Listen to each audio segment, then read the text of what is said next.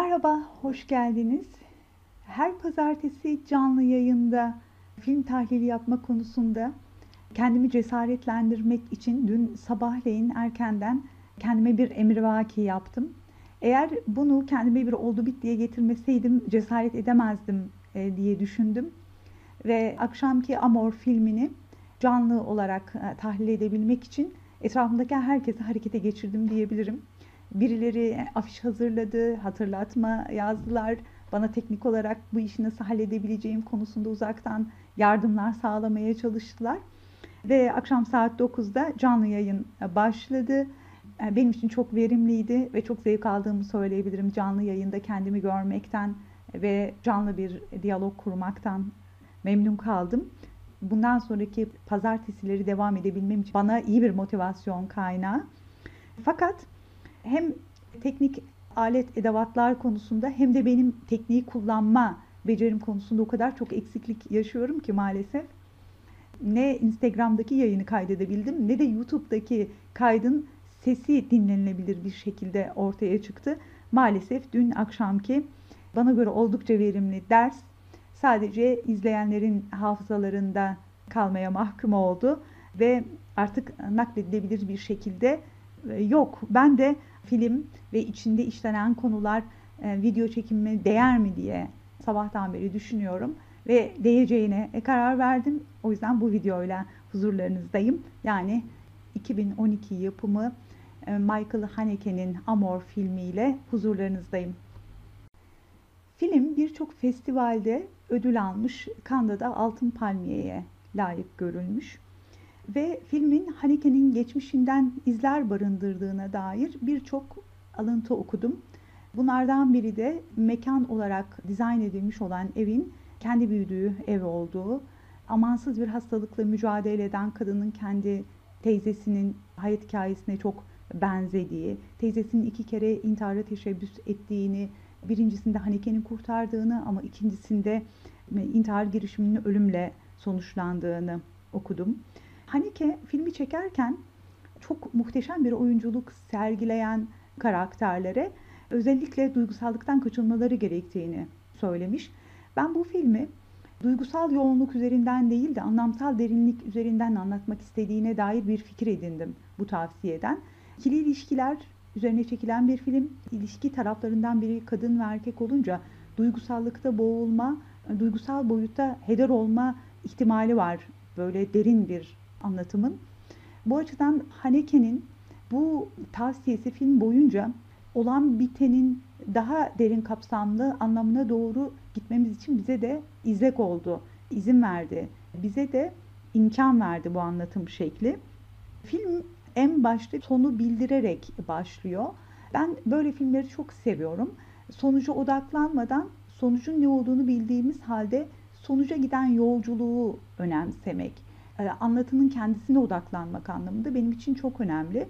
Film izlerken bana spoiler vermeleri falan hiç etkilemiyor.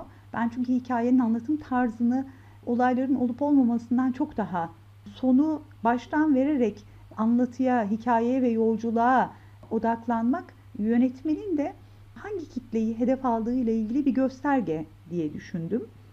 Film insanın yeryüzündeki yalnızlığı, acizliği ve yeryüzüne atılmışlığı ile ilgili derin bir anlatı saklıyor gibi geldi bana. Hani filmi ne olarak ifade ederseniz derseniz bana insanın bedeninin meydana getirdiği acizlik, insanın öz benliğine rağmen meydana getirdiği acizlik, dünyanın mutlak yazgısının ayrılık olmasıyla yüzleşme hali ve insanın yeryüzündeki tabii ki yalnızlığı diyebilirim.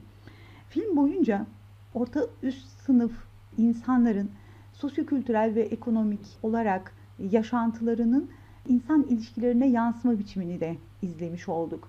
Aslında bizim insan ilişkilerimiz yaşadığımız coğrafyanın, hafızasının, kültürel, dini veya milli yüzyıllardır oluşmuş olan ilişki biçimlerinin bir yansıması olarak karşımıza çıkıyor. İşte biz burada evdeki tablolar, piyano çalan kadın, yemek masasında bile var olan kitaplar ve evdeki bütün dizaynı da düşünürsek hangi sosyokültürel ve ekonomik yapının insan ilişkilerine objektif tutulduğunu da sanırım çıkarabiliriz.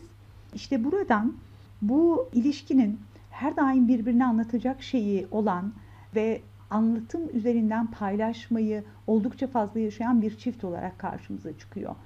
Bu kültürel birikimin ortaya çıkarmış olduğu yolculuğun her kademesinde yanında hayat arkadaşı da var her ikisinin de.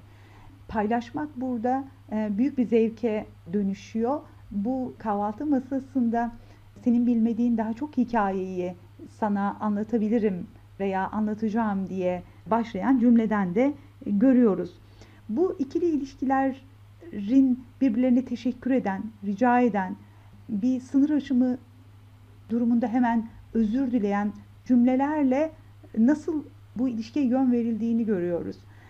Yaklaşık 40 yıldır veya 50 yıldır beraber yaşayan iki insanın birbirlerine bu kadar yakın ilişkilerine rağmen asla saygıyı kaybetmeyen bir mesafeyle yaşadıklarını görüyoruz. Teşekkür, rica ve özür aslında bir mesafenin göstergesi. Bütün e, paylaşılan her şeye rağmen herkesin bir alanının da korunduğuna işaret bu bizim için. Geçilmemesi gereken bir alanı var herkesin. Halil Cibran'ın bir sözü aklıma geldi bu filmi izlerken. Evlilik bir tabaktan iki kişinin yemesi değil, herkesin kendi tabağının olması ama birbirimizin tabağından yememizdir diye ifade etmişti. Bu film üzerinden eğer bunu anlatmaya çalışırsak aile olarak biz olmaları hiçbirinin benliğini zayi etmemiş, hiçbirinin beninden vazgeçmesine sebep olmamış. Sanırım buradaki ilişki türü iki ferdiyetin biz olabilmesi ve biz olurken de kendi benliklerine, kendi kendiliklerine asla zarar vermeyen bir ilişki türü yaşıyor olmaları. Ferdiyetlerin birbirleriyle ilişkisi nasıl oluru birkaç maddeyle özetlemişim. Bunlardan biri sürekli dikkatli bir ilişki, sürekli teyakkuz halinde, sınır ihlallerine karşı sürekli itinalı olması gerekiyor insanın. Birbirine saygı duymaktan bahsettiğim şey bu. İşte o ben alanı ölmediği için, yok olmadığı için biz olmak için o alanı hırpalamamak, oraya müdahil olmamak için sürekli diğer benin dikkatli olması, teyakkuz halinde olması gerekiyor. Niye biz olurken benleri öldürürüz? Çünkü sürekli teyakkuz halinde olmak çok yorucudur. Neyi yapıp yapmadığı konusunda sürekli dikkatli olmak en yakınlarımıza karşı çok kolay es geçebildiğimiz şeydir. Bu yakınlığı duygusal abartıyla örtüp insanların kendi alanlarını yok saymak çok basit bir çözüm aslında. İnsan en yakınlarını bu yüzden öldürür, en yakınlarını bu yüzden yok sayar. O sürekli teyakkuz halinin yorgunluğunu çekmemek için. Ama burada ferdiyetin bir diğer önemli özelliği de sürekli seçim hakkını koruyor olması. Yani her gün birbirine anlatacak hikayeleri olan bu insanlar her sabah birbirlerini tekrar seçiyorlar. Yeryüzündeki bütün insanların içerisinde yanındaki insanı seçerek devam ettiğini her ikisi de biliyor. Bir mecburiyet, bir muhtaciyet, bir zorunluluk ilişkisi değil. Ve bu ilişkinin en belirgin özelliğinin de anlaşılmak üzere olduğunu görüyoruz. Bu sanırım en önemlisi. Anlamsal derinlik dediğimiz anlamın paylaşılmasını yaşıyor olmalarının göstergesi aslında. Anlatacak çok şeyler var birbirlerine. Özgürlerin ilişki türü diyebileceğimiz bu ilişki veya eşitlerin ahlakının ortaya çıktığı bu ilişki toplumsal yapıda veya bireysel olarak bu videoyu dinleyen herkese veya bana ne kadar yakın ve uzak olduğunu kendimize istediğimiz alanı talep etmekle değil aslında bu alanı başkasına ne kadar tanıyor olduğumuzla ölçülebilir. Bir başkasının ben olma alanını ona tanıyabiliyor muyuz? Yani insanların kendilerine has alanları olduğunu kabul edebiliyor muyuz? Bu kadar yakın ilişkiler çok kolay mülkiyet ilişkisine, sahiplik ilişkisine dönüşebilir. En sevdiğimiz insanların her şeyi olmak isteriz. Onların bizsiz nefes almalarını bile istemeyiz. Bizsiz nefes alamıyor olsunlar isteriz. İşte bu yüksek bir duygusal yoğunlukla sevginin bir ifadesi olarak anlatılabilir ama bu çok büyük bir yanılsama. Bu aslında duygusal bir hegemonyanın, duygusal olarak birini mülk edinmenin bir türü olarak karşımıza çıkıyor. İşte biz şunu çok iyi biliyoruz ki özgürler, ferdiyet kendilik idrakına sahip olmuş, benlik sahibi insanlar yalnızlıktan, o özel alandan beslenirler ve oradan kendilerini inşa ederler. Kendilik alanını bütün yeryüzünden ve bütün insan ilişkilerinden uzak bir alan olarak eğer ifade edersek o alan insanın tekrar kendini döne döne ikame edebileceği çok öznel ve biricik bir alan. Babası kızıyla annesinin durumu için konuşurken biz annenle çok şey yaşadık. Tabii bu yeni bir şey dediğinde ben hayatın bütün değişken sürprizlerine onu anlayarak ve ona çözüm üreterek ve ona tekrar bir biz olarak veya tekrar George olarak, an olarak bakabilme organikliğine de sahipler. Seçkinci, geçirgenlik dediğimiz bir esneklikleri var. Hayatta karşılaşacakları şeyleri hani stabil bir hayat kırılmaya çok müsait çünkü. Sertleşmiş. Fakat organikliği, esnekliği ne kadar güçlüyse sürprizlere, olağan dışı dediğimiz veya istemediğimiz durumlarla karşılaştığımızda onları çözme veya çözümleyebilme kabiliyetine de o kadar sahipler ve babası kızına ikisinin bu yeni durumu anlayıp üstesinden gelebileceklerine dair söyledikleri söz bana bunu hatırlattı. Kadın bir felç geçirdi. George'un yardımıyla yatağına doğru gidiyor ve bir kitap istedi ve daha sonra da hep elimi tutmak zorunda değilsin. Ben kendim idare edebilirim dedi. Muhtaç olduğuna veya eksik olduğuna inandığımız insanlarla kurduğumuz ilişki onların aslında bizsiz yaşayamadıklarına inanmamızla bir tatmine dönüşüyor adeta. Bu ne kadar acıma barındıran bir merhamet tartışılır tabii. İşte bu ilişki türünde bu durumda bile kendisinin kendisi olabilme alanını George'un ona tanımasını istiyor. Yani çünkü ferdiyete sahip durumun kötü olarak, vahim olarak duygusal bir şekilde anlaşılıp bir ajitasyona, acıya dönüşmesini istemiyor. Doğal bir anlama yöntemiyle halletmek istiyor bunu. O da hasta olduğunun farkında ama bunu hayatın doğal ritmi içerisinde çözmek istiyor. İşte biz taraflardan birinin aciz olduğu, eksik olduğu, acımayla karışık bir merhamete muhtaç olduğunu zannettiğimiz ilişki türleri bir köle efendi ilişkisi, bir mecburiyetler üzerine kurulan ilişki şekline dönüşüyor. Bana acıma diyerek yalvarır gibi bakıyor aslında insan o durumda. Bunu hayatın doğal ritmiyle ben olarak, kendim olarak atlatabilmem için sadece yardım et diye. Ve biz bu durumun doğal e, yolla atlatılabilir şekildeki haliyle mutfak masasında e, muhabbete eşlik eden kitapların var olduğu bir görüntüde atlatılmaya çalışıldığını görüyoruz. Kitaplar, düşünce, sanat evin her bir köşesinde hayata eşlik ediyor. Onlar evin her bir köşesinde hayata eşlik ederken kişiliklere ve bu ikisi arasındaki ilişkiye de eşlik ediyor. O yüzden oldukça naif, oldukça estetik, oldukça saygılı bir ilişki türüne dönüşüyor. O kitaplar, o tablolar, o piyano, o kültür seviyesi sadece bir görüntü olarak değil, evin içerisinde bir hal olarak, bir iletişim yöntemi olarak da canlı bir şekilde var aslında. Ben acaba bu tür bir ilişkiyi nasıl anlamalıyız diye düşündüm. Yani nereden fark edebiliriz böyle bir ilişki türünün içerisinde olup olmadığımızı? Şöyle bir not almışım. İkili ilişkilerde paylaşımlar ne kadar derinse ve değerliyse bu aradaki ilişki de ferdiyetlerin karşılıklı mütekabiliyet üzerine, eşitlerin ahlakını içerdiği, özgürlerin seçim hakkının elinde olduğu bir ilişki türüdür. Çünkü derinlikte özgürlük ve ferdiyet inşa edilebiliyor.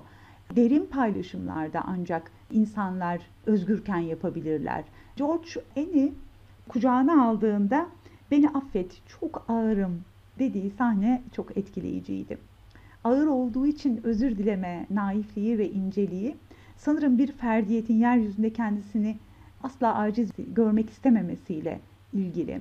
Filmin ana arteri insanın yeryüzünde acizliğiyle yüzleşmesi, bedenin handikaplarıyla yüzleşmesi, ruhunun derinliklerine rağmen bedeninin kendini taşıyamayacağı hale gelebilme ihtimali veya bu filmde olduğu gibi geldiği.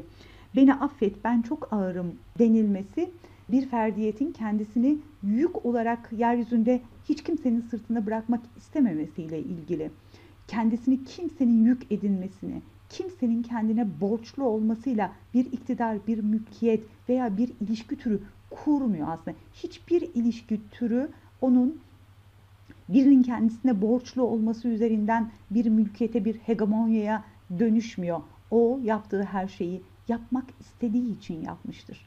Yapmak istediği her şeyi biricik bir seçimle yapmıştır. Bunun için hiç kimsenin ona borçlu olduğuna dair bir algı da tabii ki onda oluşmaz. Filmi izlerken bizim kültürel hafızamız, aile ilişkilerimiz, kanıksanmış olaylara karşı verdiğimiz tepkiler bağlamında ele aldığımızda acaba bir Türk bu filmi izlediğinde evlatları ve torunları o evin içerisinde dolaşsaydı, kadın o haldeyken evlatlarından biri elinde havlu, biri de elinde bir tabak çorba tutuyor olsaydı her şey daha mı kolay olurdu diye sorası geliyor insanın. Büyük bir ihtimalle bu filmi eğer bir sorun olarak görüyorsa izleyiciler ona getirecekleri çözümlerin kültürel olarak cevaplarından biri de bu olur diye düşündüm. Ama mesele şu, bizim insan ilişkilerinde kendilik idrakına sahip özgür bireyler, benler inşa etmemiz o kadar hayal gibi bir şey ki etrafınızda size bakmayı kendisine hiç yük edinmeyen insanlar olsa bile bir ferdiyet kendi bedensel acziyetinin yeryüzünde meydana getirmiş olduğu hüznü daha iyi bakımla gideremez aslında. Bu bizim o ferdiyetin yeryüzünde var olmayı nasıl algıladığıyla ilgili parametreyi bilmememizden kaynaklanır. Din aklı veya bizim bütün insan ilişkilerimiz özgür bireyler, kendilik idrakına sahip bireyler bağlamına çıkmadığı müddetçe de biz ya duygusal yoğunluklarla veya sorunları ilişkiler bağlamında ele alıp çözmek isteyeceklerdir. Ama burada ortaya çıkan şey insanın e, yeryüzünde varoluşu ile ilgili ana arter bir yüzleşme. Bu açıdan yeryüzünde var olmanın bu gerçek ve bu saf haliyle yüzleşiyor olmanın acısını yaşatıyor bize film. Bu açıdan çok önemli.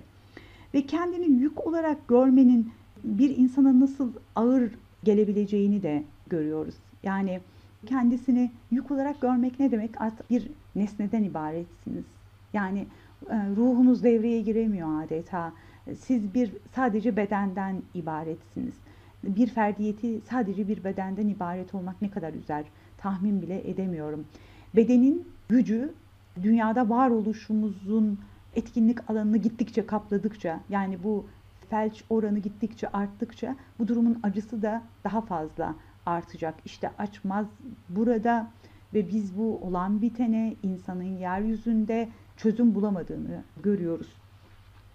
Film boyunca benim için en önemli göstergelerden biri de istemiyorum demenin yeterli olması. Yani bir şeyi onu ikna edene kadar anlatmak, fikrini değiştirebilmek için duygusal baskı, duygusal şiddet kurma sahnelerini hiç görmedik. Bunun için evlatları olan kızın bir iki adım çabası da baba tarafından püskürtüldü. Yani ferdiyetler birbirleri arasındaki ilişkide istemiyorum cümlesinin yeterli olduğu bir ilişki türü kurmuşlar. Bu seviyedeki insanların bir şeyi istemiyor olması yapmamaları için ve ona onun yapılmaması için yeterli sebep. Ve işte insanın kişilik sınırlarını yok eden acımalara karşı olan biteni duygusal boyutta anlayanlara karşı hiç tahammülü olmadı. Bu içinde bulundukları durumla ilgili hiçbir yorum duymak istemiyor George'la Anne. Üzgün olduklarına veya zor olduklarını bildirmelerine de. Müzik öğretmeni olan Anne'in öğrencilerden birinin getirmiş olduğu hediye CD'nin yanındaki notta bu durumun ne kadar kötü olduğunu hatırlatmalarına, tavırları o CD'yi dinlememek oldu. Bulundukları durumda seçim yapıp bir şeyi reddedebilme hakkını sürekli Anne ve George kullandılar. Bu sanırım özgür bir insan olmaları, kendilik idrakına sahip olmalarının en belirgin göstergesiydi diyebilirim.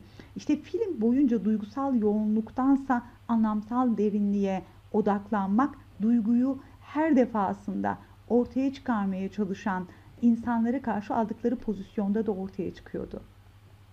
Ferdiyet'in kendilik idrakı onunla ferdiyet bilincine sahip olmayan insanları yaşama zorluğuna sürükler. Yani şu anda bedeninin meydana getirmiş olduğu acizliğin eni ne kadar üzdüğünü fark ediyoruz ve etrafındaki hiç kimsenin onun bu hüznünü giderememesi onunla yaşayan insanlar için totalde bir sorun aslında.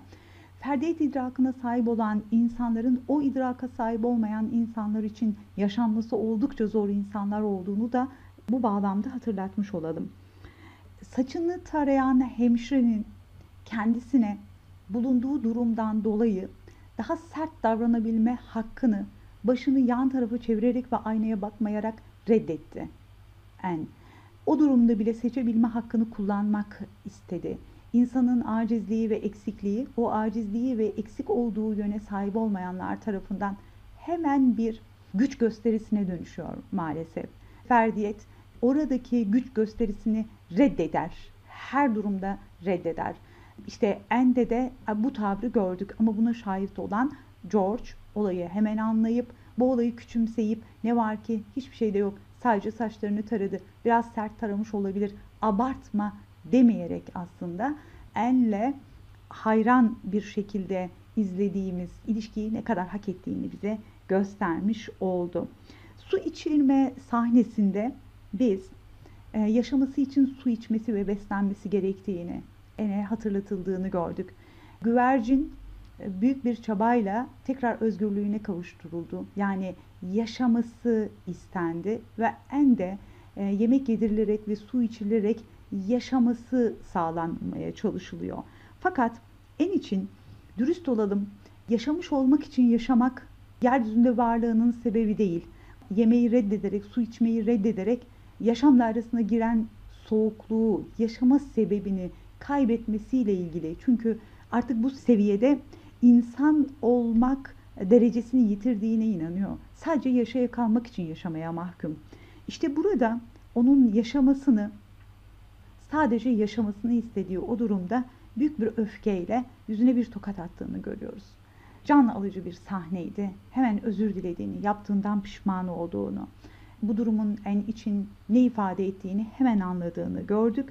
Artık en sadece bedene mahkum e, ve George artık onun sadece yaşamış olmasının ona yetmeyeceğini farkında, onu en iyi anlayan insan olarak ve her şey değişti. Güvercin ikinci kere eve girdiğinde her şeyin değiştiği gibi. Annesini o halde görmesini istemiyor George kızının. Bunun için annesinin odasının kapısını kilitledi ve kızına onur kırıcı olan bu durumun herkes tarafından görülmesini istemiyorum dedi. Bu kızı bile olsa. Filmde yüksek ferdiyetlerin yalnızlıktan ve kendine özel alanlardan beslendiğini ve diğer ferdiyetin bu alana yüksek bir saygı duyduğunu ve aynı zamanda da bu ferdiyetlerin e, mahremiyet alanları olduklarını ve bu mahremiyet alanlarına titizlikle itina gösterdiklerini görüyoruz. Bu kızı bile olsa bu mahremiyet alanını eşinin bile deldiği anlarda kameranın adeta göz kaçırdığına şahit olduk. İşte altına kaçırdığı sahne için diyebilirim. Banyo sahnesi için diyebilirim. Yani ferdiyetlerin mahremiyetlerine kamera çok özel bir saygıyla itina göstermişti. George'un kızıyla konuşması bizim için oldukça öğretici ögeler taşıyordu. Bunlardan biri de bana doğrunun ne olduğunu söyleme dedi kızına. Biz o kadar çok öğretilmiş doğrular, o kadar çok paketlenmiş doğrularla birbirimizle ilişki kuruyoruz ki önemli olan sadece elimizde doğru olduğuna inandığımız şeyi karşı tarafı ikna etmek. Bunu bazen duygusal şiddetle, bazen iknayla, bazen ısrarla yapıyoruz hatta. George buna izin vermiyor. Doğruyu bildiğine bu kadar emin olmasına kızıyor kızının. Kendi doğrusunu dayatmasına kızıyor ki doğru dayatılan bir şey değildir aslında. Ve kızına gereksiz dramdan uzak durmalıyız diyor. Uzak durmak gerekir diyor. Gereksiz dram dediğimiz yaşanan olayın ajitasyon haline dönmesi, ajitasyonun bu durumu yaşayan için aslında bir kullanma aracı olduğu gibi bu durumu yaşayana e, bakan insan için de kullanma durumu haline dönüşüyor. Her durumda duygusal alan istismara çok yakın bir alan. O yüzden bunu gereksiz dramdan veya volümü yükseltilmiş dramdan kurtarmak gerekiyor. Artık bu durumda insanın sevenleri için en zor durum başlıyor. George bir zamanlar piyano çalan kadınla şu anda yatağından kımıldayamayan ve acıyla inleyen kadın arasında sıkışıp kalmış adeta. İnsanın acısının en nihayetinde, en kökeninde ölümle giderilmesi durumuyla karşılaşıyoruz. Ölümün hakikate en yakın durum olmasının sanırım göstergesi bu. E, yeryüzündeki hikayemizin en nihayetinde ölümle adeta paklandığını, temizlendiğini görüyoruz. Ve burada sadece yaşıyor olma seviyesini kabul etmeyen, en iyi, en iyi anlayacak olan hayat arkadaşı ve onu bu anlam diyarında yalnız bırakmayacak olan George olabilir. George'un artık onu kendisi için yaşatmaya değil, onu onun için seçim hakkı olduğuna inandığı ölümle karşı karşıya getirmesi gerekiyor. Sahne bize onu anlattı. Yani birine olan sevgisi ondan vazgeçebilmeyi gerektirecek bir seviyede. Birine olan aşkınız, birine olan sevginiz mülkiyetten, sahiplenmeden, onun her şeyi olmaktan ötede onu onun için ondan vazgeçmeye varabilir mi? Artık aşkın büyük bir vazgeçmeye tekabül ettiği bir düzeydeyiz. Aşk ve vazgeçebilmek ve sahiplenmeden sevebilmenin zirvesi sahnesini gördük. E, gözyaşlarıyla izlememek mümkün değil olan biteni. Böyle bir aşk bile dünyadaki yalnızlığımıza çare olamıyor. Ne garip. Böyle bir anlaşılma seviyesi bile. Sanırım filmin dramdan trajediye doğru aktığı yer burası olsa gerek. George'la birbirlerini bulmuş olmalarına rağmen Annie'nin dünyada yaşamış olduğu bu zor yüzleşmeye, George'un varlığının ve şefkatinin, merhametinin, çabasının, gayretinin yetmediğini görüyoruz. Filmin en başında bütün bunlara rağmen albüme bakarken güzel ve uzun bir hayat yaşadığını söyledi. İşte burada ölümle yüzleşilen bu anda, ölümün bir seçim hakkı olarak kullanıldığı bu anda aslında bunun nekrofilik, ölü sevicilik, ölümü kutsayıcı bir durum olmadığını, hayatı yaşamayı unutmadığını, hayattan gereken zevki, neşveyi alabildiğini aldığını fakat artık o standardın, insan olma standardının altına düştüğünde hayatın anlamının tamamen kaybolduğunu görüyoruz. Filmi izlerken daha genç yaşta birinden biri ölmüş olsaydı acaba durum ne olurdu diye düşündüğümde bu filmin sonunun ikisinin de ölmüş olması ihtimaline karşı genç yaşta bir ölüm gerçekleşseydi aynı son olmazdı dedirtti bana. Çünkü yaşlılık parametresi, bedensel zafiyet, bedeninin ruhuna eşlik edememesi durumunun filmin çok bariz bir ana arter olduğunu gösteriyor bize. Yani yaşlılık, bedensel acziyet ve aklınızın, kalbinizin yettiğine bedeninizin yetmemesi ve adeta beden hapishanenize gömülmeniz durumu e, bütün kayıpları ve bütün yeryüzünde olanları farklı şekilde anlamanıza sebep oluyor film boyunca. Hala o yaşta her sabah kalktığında paylaşacak yeni bir şey bulabilmek ve aynı heyecanla onu paylaşabilmek sanırım aşkın ta kendisi. İnsanın enin gözünden bakarken beni kimsenin böyle görmesini istemiyorum iç sesinin George tarafından duyulduğunu söylüyor. Yani George Ene empati yapabilecek en yakın insan, en doğru empatiyi yapabiliyor ve onu kendisi de dahil olmak üzere bütün mahremiyetlerine saygı göstererek koruyor. Filmin sonunda ucu açık bir final var. Biz George'un ölüp ölmediğini bilmiyoruz. Paltosunu alıp kendilerine göre alışıldık bir ritimle dışarı çıkışlarına şahit olduk. Sanki hayattan da o şekilde beraber çıktılar zannı oluştu bizde. Film boyunca biz hafızanın bu diyaloglarda ne kadar önemli olduğunu gördük. Yani entelektüel bir seviye hafıza yoğunluğu istiyor.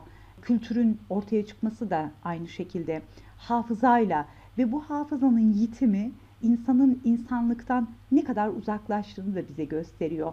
Hafızası sağlam yeryüzündeki tek yaratık biziz. Bizim aslında ontolojik değerimizin en önemli zemini bizim hafızamızın var olması, bildiklerimizi ve öğrendiklerimizi nakledebiliyor olmamız, onlardan tecrübeler çıkartmamız ve onları öğretilebilir, anlatılabilir bir şekilde dönüştürmemiz.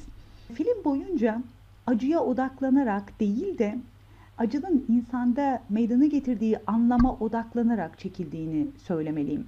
Haneke'nin zaten tercihinin de bu olduğunu filmin başındaki hatırlatmada ifade etmiştim. Duygusal bir yoğunluğa boğmayıp yaşanan şeyin insandaki yansıması üzerine objektifi yoğunlaştırmaya çalışıyor Haneke. Ee, yönetmenin de yaşanan olaya ne kadar saygılı bir mesafede durduğunu gördük. Yani o ikili ilişkideki bütün saygınlığın aynı şeklini yönetmende ve kamera kullanma şeklinde de gördük ve bütün mahremiyet sınırlarında adeta edeben göz kaçırdı kamera. Bu yüksek insani ilişkinin yanında kızlarının eşiyle yaşaya geldiği ilişkideki basitliğe de sık sık girip çıktık.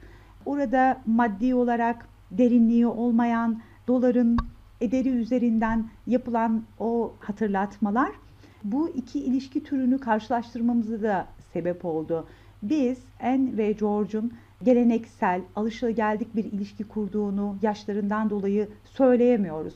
Genç olanın da modern dünyanın bireyselliğiyle kurmuş olduğu daha saygın bir ilişki de görmedik. Aslında burada yaştan bağımsız insanın kendi haznesinin derinliğiyle ilgili bir ilişki türüne şahit oluyoruz.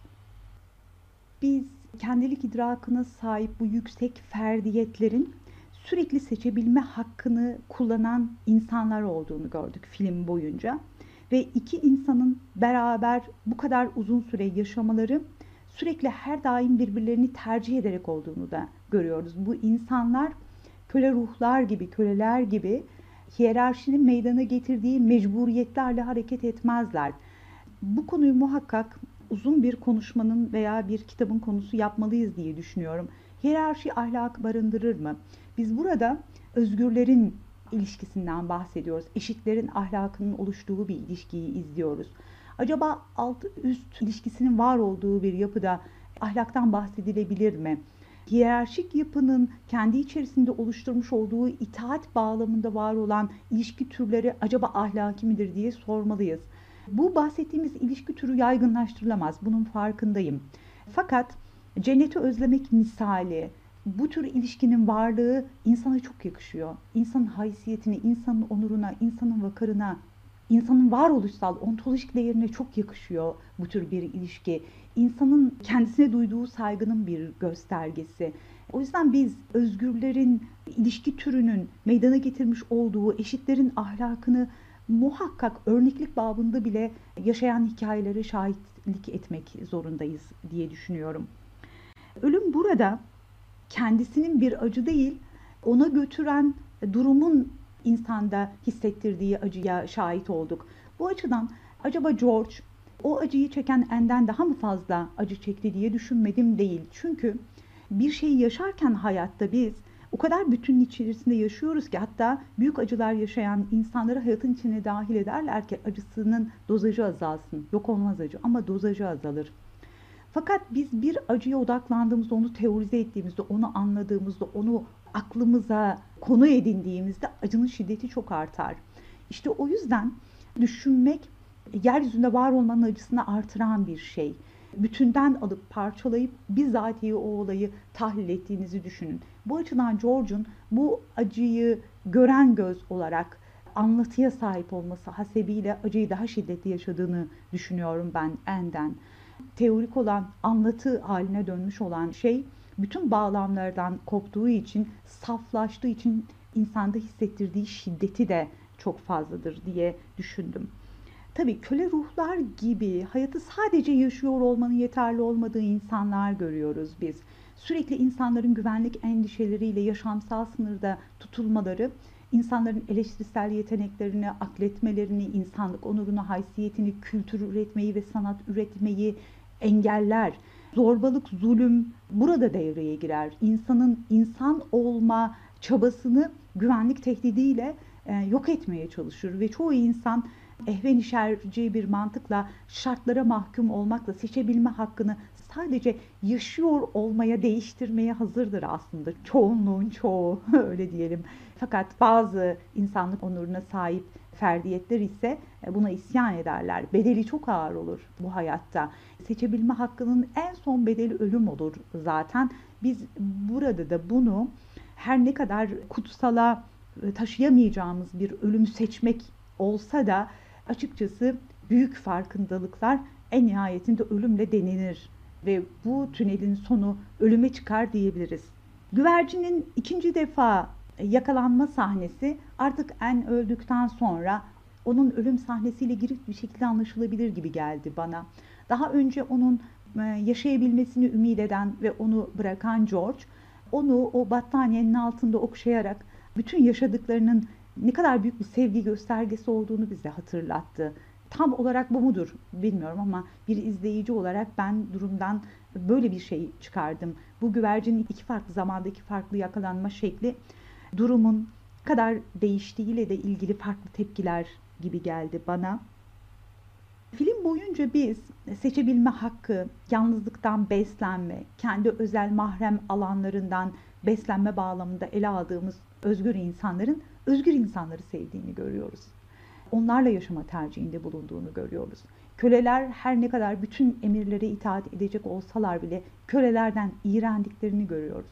Baskı altında hemen kararlarını değiştiren insanlardan sadece yaşaya kalmak için sahip oldukları her şeyi gözden çıkarmayı göze alabilecek bu insanları sevmediklerini görüyoruz. O yüzden bütün mülkiyet iddialarından vazgeçerek özgürler özgürleri seçer. E, bütün iktidar alanından vazgeçerek özgürleri seçer.